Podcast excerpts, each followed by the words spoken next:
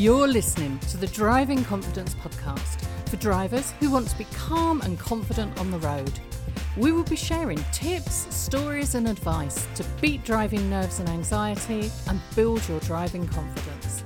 Whether you are just starting out as a learner or have had your driving license for years, if you want to transform how you feel about driving, this podcast is for you.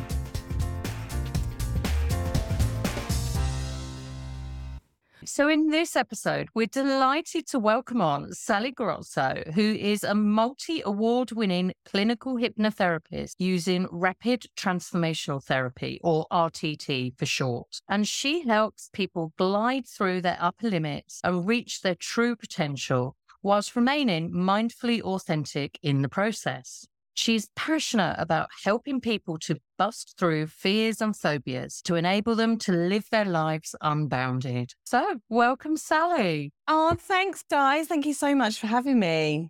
And welcome from me, too. Oh, thanks, Kev.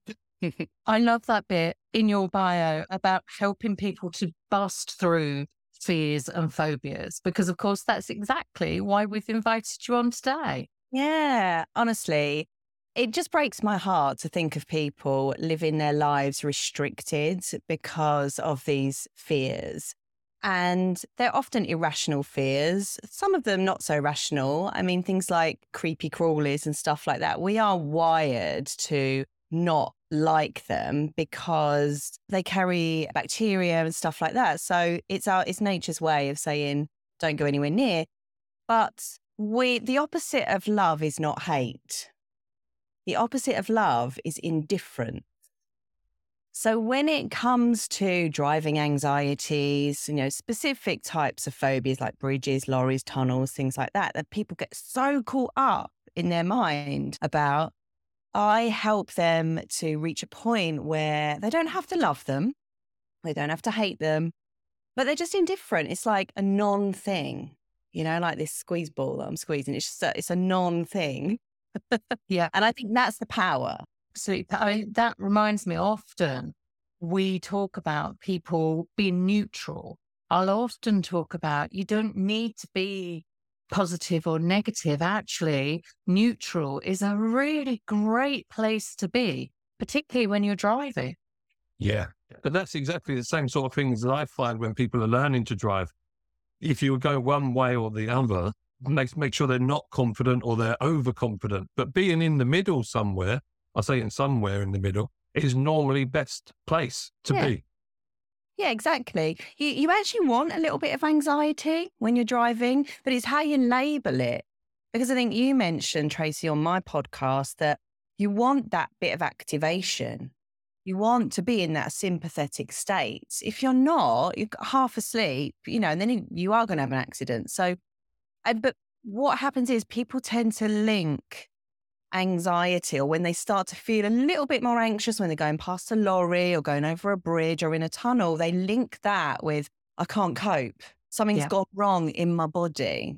Nothing's going wrong in your body. Your body is supposed to be moving in more into that sympathetic state so that you focus. You know, you need that focus when you're going over a bridge or going past a lorry. It's just like if you if you don't have it, then that's when the danger occurs because when you're in the sympathetic state, if you lean into it, actually narrows your focus down like a Formula One racing driver. You know, I always, in some of my script, I always say to people, you narrow your focus down like a Formula One racing driver, you know, so you get that sense that you're in control, you've got this, you're driving the car, it just feels better. Yeah. mm. It's interesting because I'm a, I'm going to say I'm a lorry driver. I used to drive lorries all the time. So yeah. I've seen people come past lorries, yeah. or should I say, even attempt to overtake the lorry and then not. Yeah. And that's, that resonates with me quite a lot because I've seen a lot of that. Obviously, we, we deal with it slightly differently now because I'm now in a car and yeah. people are driving past lorries and we try to, you know, deal with the, the skill and what their thoughts are with that. But if it becomes a phobia, how does it become a phobia of driving past a lorry or over a bridge or? Well, phobias become phobias usually because of a traumatic event. maybe they've had an accident with a lorry, or maybe they've had an accident over a bridge or in a tunnel, or they've seen something, usually as a child. You know, when you watch Jaws and you probably shouldn't have watched Jaws and you're six years old, right? And now you've got a fear of sharks. Okay, when you are a child, your brain, you are literally in hypnosis. So children's brains are wide open and they are so programmable, they are so suggestible. So this is why I worry about social media and TikTok and things like that with the kids watching, because they're literally programming themselves. So if a child or even a young adult or anyone really, you know, any age, we can be programmed. If you've seen something on telly, if you've seen something on social media, if it's happened to you in real life, because you have to remember that the brain cannot tell the difference between what is real and what is imagined. It's the same thing to the brain. That's yeah. why you've just got to be so careful. You create a program in your mind that says must avoid at all costs. And so your nervous system kicks in, overreacts because it wants you to avoid so we do this process in RTT called role function and purpose. So we get we speak to that part of you that has the fear. So under hypnosis, you'll say, I'm the part of Sally that has this fear of bridges. And my only role in Sally's life is to and then you put an ending on that sentence. And usually it's something along the lines of to stop her. And I must stop her because she won't be able to cope or she'll feel out of control or she might die. It's usually those protective aspects of ourselves that really try and limit us. So, phobias, they're so interesting. They're usually irrational. They usually come from childhood or something that you've seen or something you've experienced, but they can also come from other people like parents. If your mom had a fear of driving, that might rub off on you. I mean, I was quite lucky. My dad, my, although so my my mum did have a fear of driving, but my dad was a motorcycle racer and a car racer and highly passionate about driving. Luckily, I was more like going towards my dad's energy. So I never accrued any sort of fear of driving.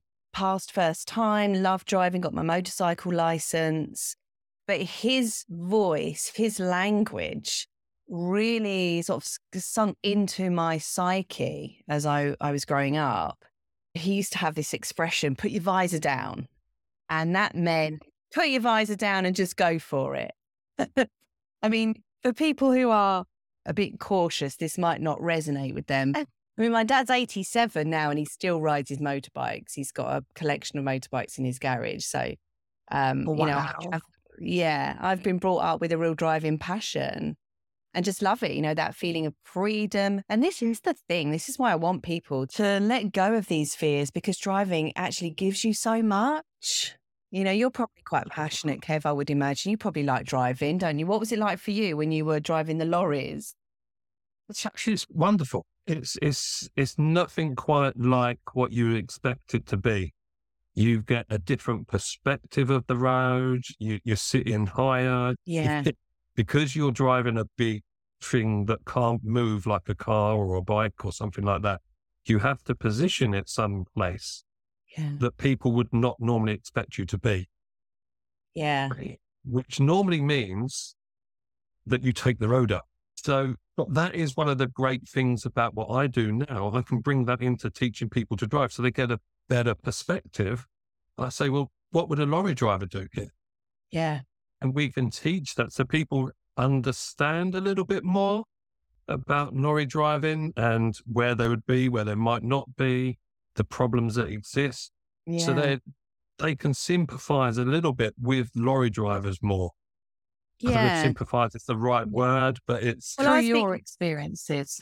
I think what you're saying is where your clients can get inside the mind of a lorry driver because they know that you can teach them what the lorry driver is thinking, feeling, because nobody wants to get into an accident. And I think this is what we have to remember is that we're all working together on the road. A lot of what I see is mistrust and not being able to trust um, other drivers, not being able to understand that everyone is actually on everyone else's own side for the Yeah. most part. I know obviously you do get those tailgaters, but I think you can just sort of, I, I just move out of the way of those if I see them. I, I don't get embroiled. I used to get really angry and, and they would trigger my own anger, but now I just move out of the way and let them pass. I'll come back to something that you said about your dad, actually, where he said about put your visor down. And you Yeah. said for him, that meant let's go for it. Yeah. But actually, as soon as you said it, that triggered something different in me. That made me think that was like, okay, put my visor down and I'm going to focus and pay attention on what I'm doing here, which of course is part of what he would have been doing as well. So I think actually anybody, you know, it's that thing of putting on your putting on your confidence jacket or putting your visor on, ready to drive, ready to pay attention and focus on what you need to do and what needs to mm. be done in the moment. So Yeah, I agree. I agree. And that's exactly what he would say. Focusing on the skills that you need in that moment to make sure that you're doing everything that you need to do safely, effectively. And I think there's moments as well that we have when we drive when we are more like zoomed out, perhaps when we're coasting and we can see that there's no lorries, there's no bridges, there's no tunnels, whatever, there's no dangers, maybe on an open road or something like the M6 toll road, you would just you know sink back and your your focus would be wider. And then when you get into a city or when there's more cars on the motorway your focus changes as well. And we need that. Yeah.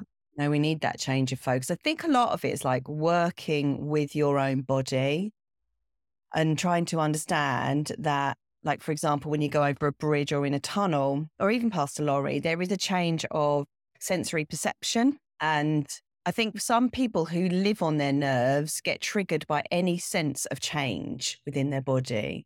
So, anyone with underlying anxiety, even if they're going in and out of shops, I know people that can kind of go into a shop and feel anxiety just because the temperature's changed or the visual has changed. Suddenly, there's a lot of things to look at, and it can be like, oh, I don't know where to put my attention. So, that feeling of overwhelm can kick in. Same with bridges, lorries, tunnels. It's all of it's all of it. It's it's like that sensory overload that can make us feel like we can't cope in that moment. So what I usually do with people under hypnosis is help them to feel like they can cope. So, you know, you're programming them with you feel comfortable going over a bridge, you feel comfortable going past a lorry, you do what you need to do. Just this feeling of ease and comfort and going with the flow and you feel safe.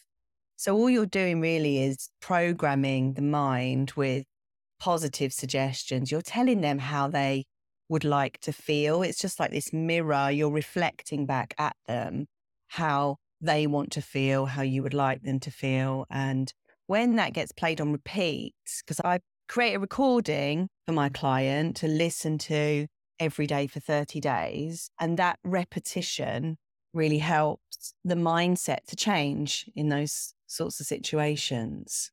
Yeah, Yeah. it's reinforcing it, isn't it? And it's all about that interpretation of those sensations. So you sort of said that you get sensory overload because of a change of environment or you get sensations from your body. And it's all about how do you interpret those sensations and then react to them. So I can see that having that recording and reinforcing that every day helps you to change the way that you're interpreting the sensations and how you want to react to them in the future. Mm.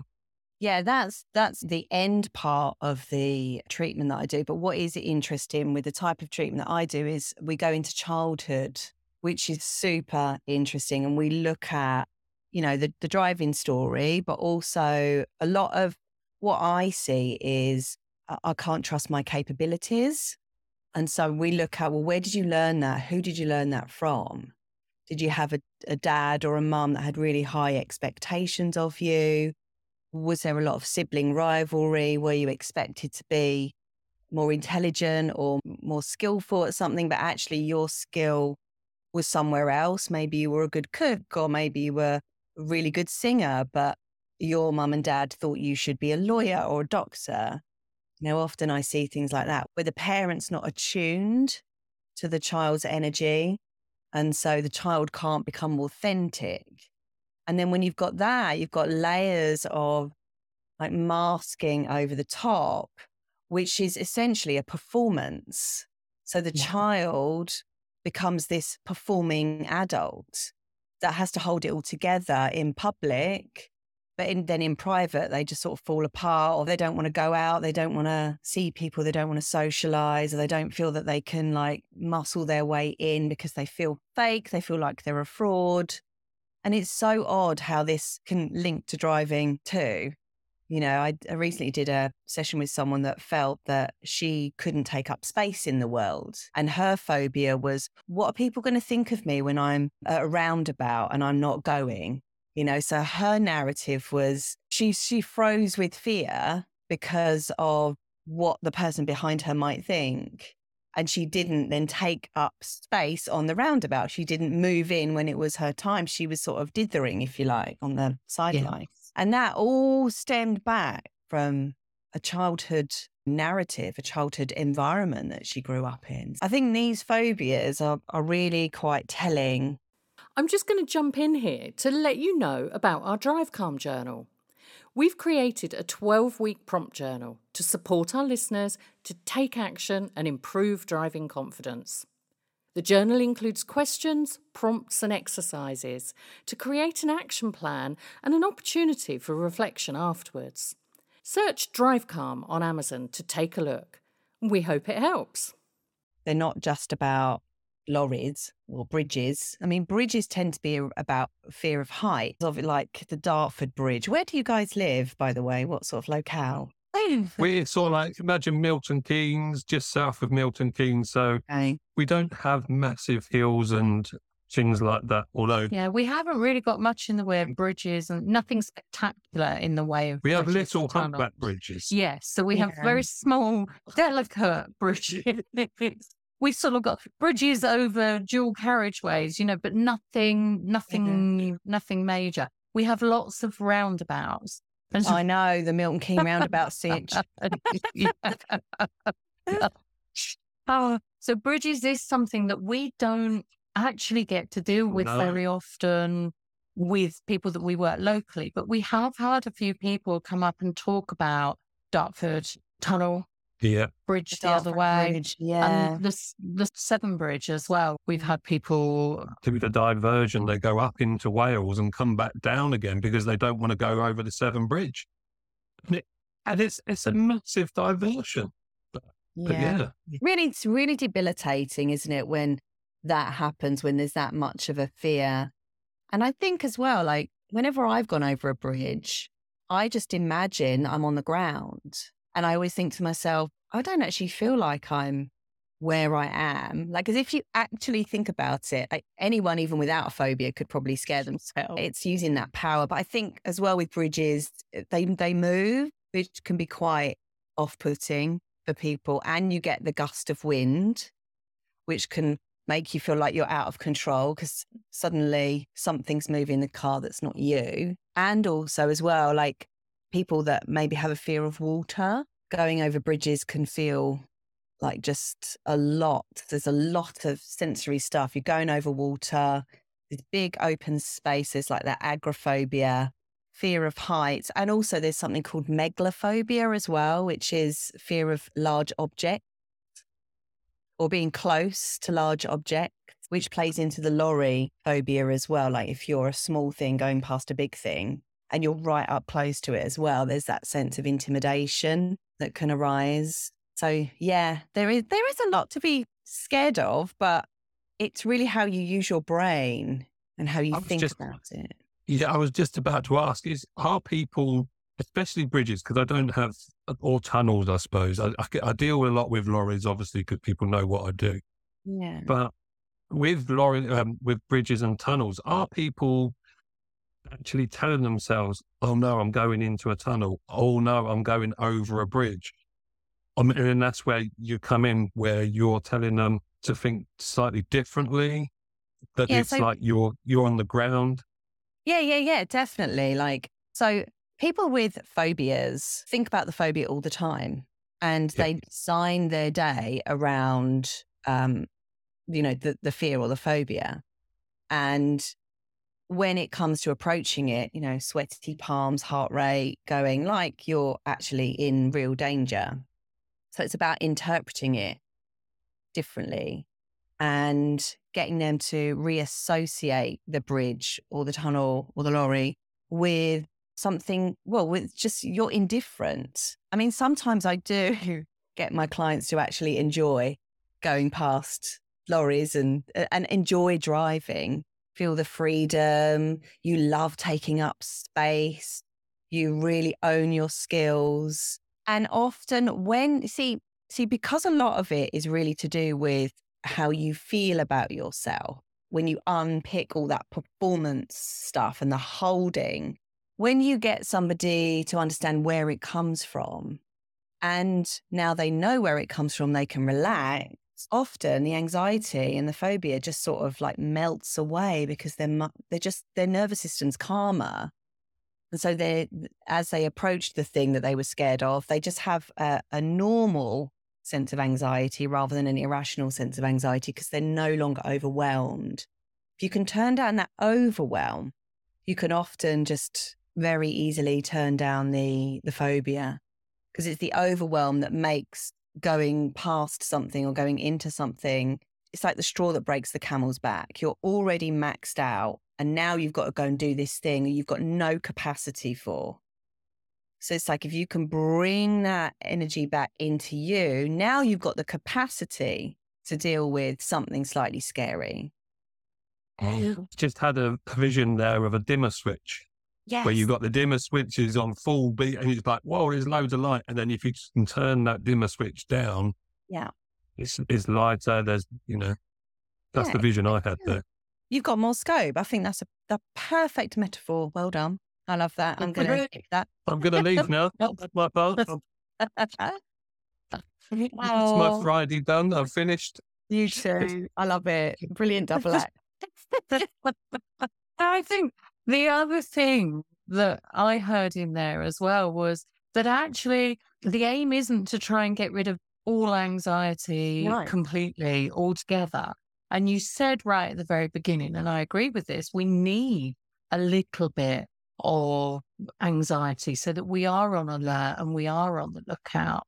So it's having a, it's being willing to drive Yeah. with a little bit of that anxiety alongside Yeah. and being okay with that instead of trying to eradicate it all completely. I think a lot of people have the goal of trying to get rid of anxiety completely. And I- we will often say to people that we're working with that they haven't given themselves enough credit, that to be driving with anxiety alongside is far more impressive than for somebody else driving with no anxiety whatsoever. So it's Yeah. about uh, you know taking that credit and being willing to have a little bit of anxiety and drive anyway and then be really proud of your success instead of thinking oh well i drove but i still felt anxious and then beating themselves up about it Yeah, I couldn't agree more. I think many people feel like they have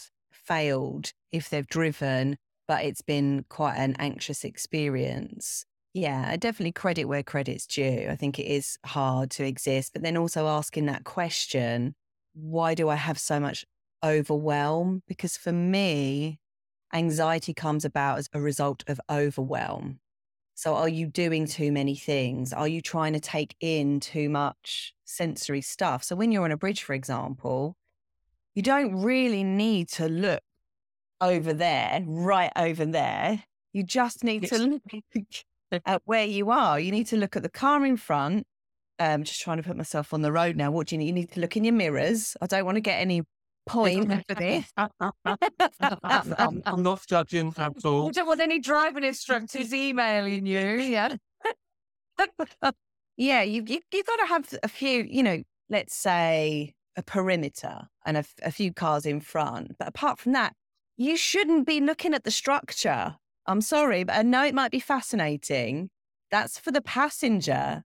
You've Yeah. got a job to do. You've got to get over that bridge. You've got to get to the other side, and and stop focusing on where you are. It's just a road. That road could be on the ground. That road could be a million miles in the sky. You know, it's just a road. And and I get my clients to visualize the tires meeting the road like Velcro. It's like the rubber meets the road and they the tires stick to the road like glue. And you're just rolling along and you're grounded and strong and you know, you know what you're doing. So that's another little it, we're playing with metaphor because the Mm-hmm. subconscious mind loves a metaphor like your dimmer switch. That's brilliant. I love that.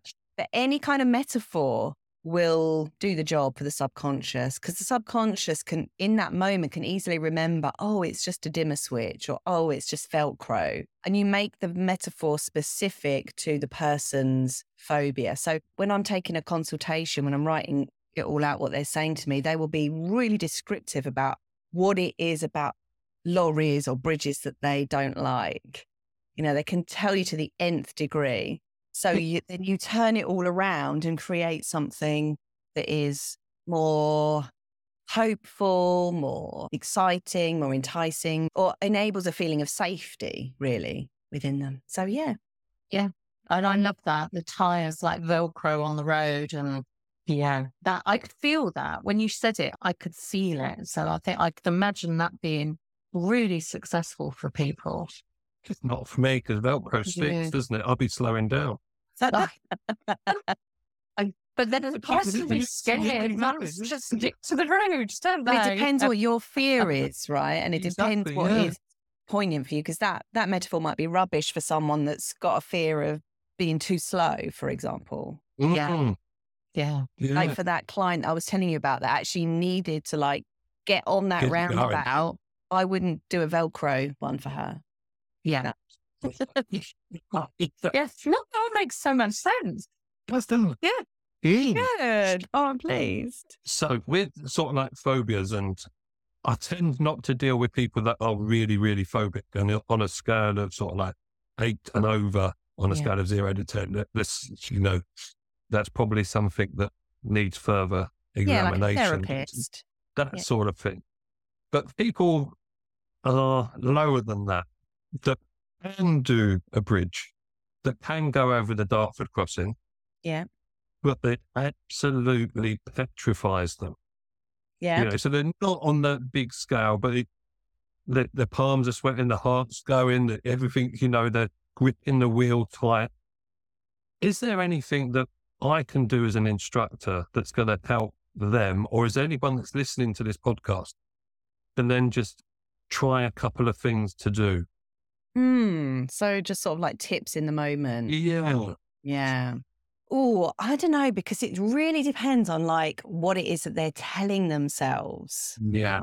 So I would try and elicit what they're telling themselves, why they don't like the bridge, and get them, like they can do it themselves as an exercise to write down a reframe using one of the metaphors. Um, and so what what this is doing is tapping into their creativity, tapping into their own innate power uh, and wisdom, internal wisdom. We call them like a higher sense. That's a sense of perception, sense of like being connected to all that is. And creativity is one of those like higher senses. Get them to play music as they do this exercise to really enliven the sense. And just, yeah, get them to write out a, a metaphor. And then when they're about to go over the bridge, just keep replaying that metaphor over and over again. And maybe actually, what could be a, a good idea is to create or find a piece of music. Now, this can only really be done, I suppose, if someone else is in the car changing the Spotify thing for them, or they could line it up ready. But any kind of music that triggers a sense of empowerment, a sense of groundedness, because again, music operates on that extrasensory perception. So we're bypassing the rational mind. We're going straight to the nervous system, straight to the feeling sense, straight to those senses that are a bit magical, a bit woo. We don't really understand them fully yet, but that take us to that place of groundedness, feeling secure in themselves. That that's what I would do with someone, but then uh, you know that's how I operate in on that sort of level. But I think I think you could do that because there's some pieces of classical music, for example, that are deeply that evoke real, real feelings in the body. When when I I had spinal surgery um 15, 12, 13 years ago, and my therapist at the time said I want you to write a letter to your future self saying how it all went. Mm. Right? You could do this. When I went over the Dartford Bridge, I felt so empowered, all the while listening to Gladiator, right? I felt so empowered. I felt amazing. I really felt the rubber on the road. I my focus was sharp. I felt like I was doing this incredibly crafted ballet with all of the other cars. Um, I felt safe. I've never felt so safe in my life. I I was so proud of myself. My heart rate was steady and strong. Like I, I felt brave. I felt courageous. Wow, aren't I amazing? Okay, so you've done that. You've written that letter to yourself, all the while listening to Gladiator. And so now listening to Gladiator is an anchor for what you've just written. So then you don't need to try and read it while you're going over the Dartford Bridge. recommended. Yeah. no, you just listen to Gladiator and it will install the same feeling. Now, what you could do if you are tech savvy, you could record yourself saying all of those words to yourself, to, you know, that future letter, and then maybe put some nice music underneath it. And then you could listen to that a few times a day. You could listen to that in the car if it was appropriate, um, and somebody else could switch it on for you before you're going into the, the tunnel or the bridge. Yeah.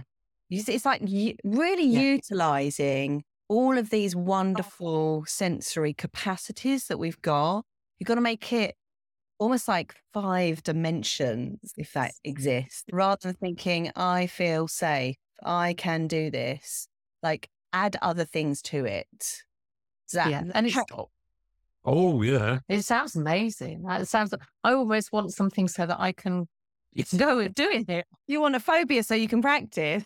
Well, actually, I don't want to practice what mine would be because mine would be driving into water, wouldn't it? Whenever I mm. see that on the TV, I'm like, oh, that's my biggest fear when the cars go into water. It doesn't. It doesn't bother me going over a bridge because I don't believe I would go off no. the bridge if you see what I mean. But yeah, the actual driving near the canal might be. We'll try it.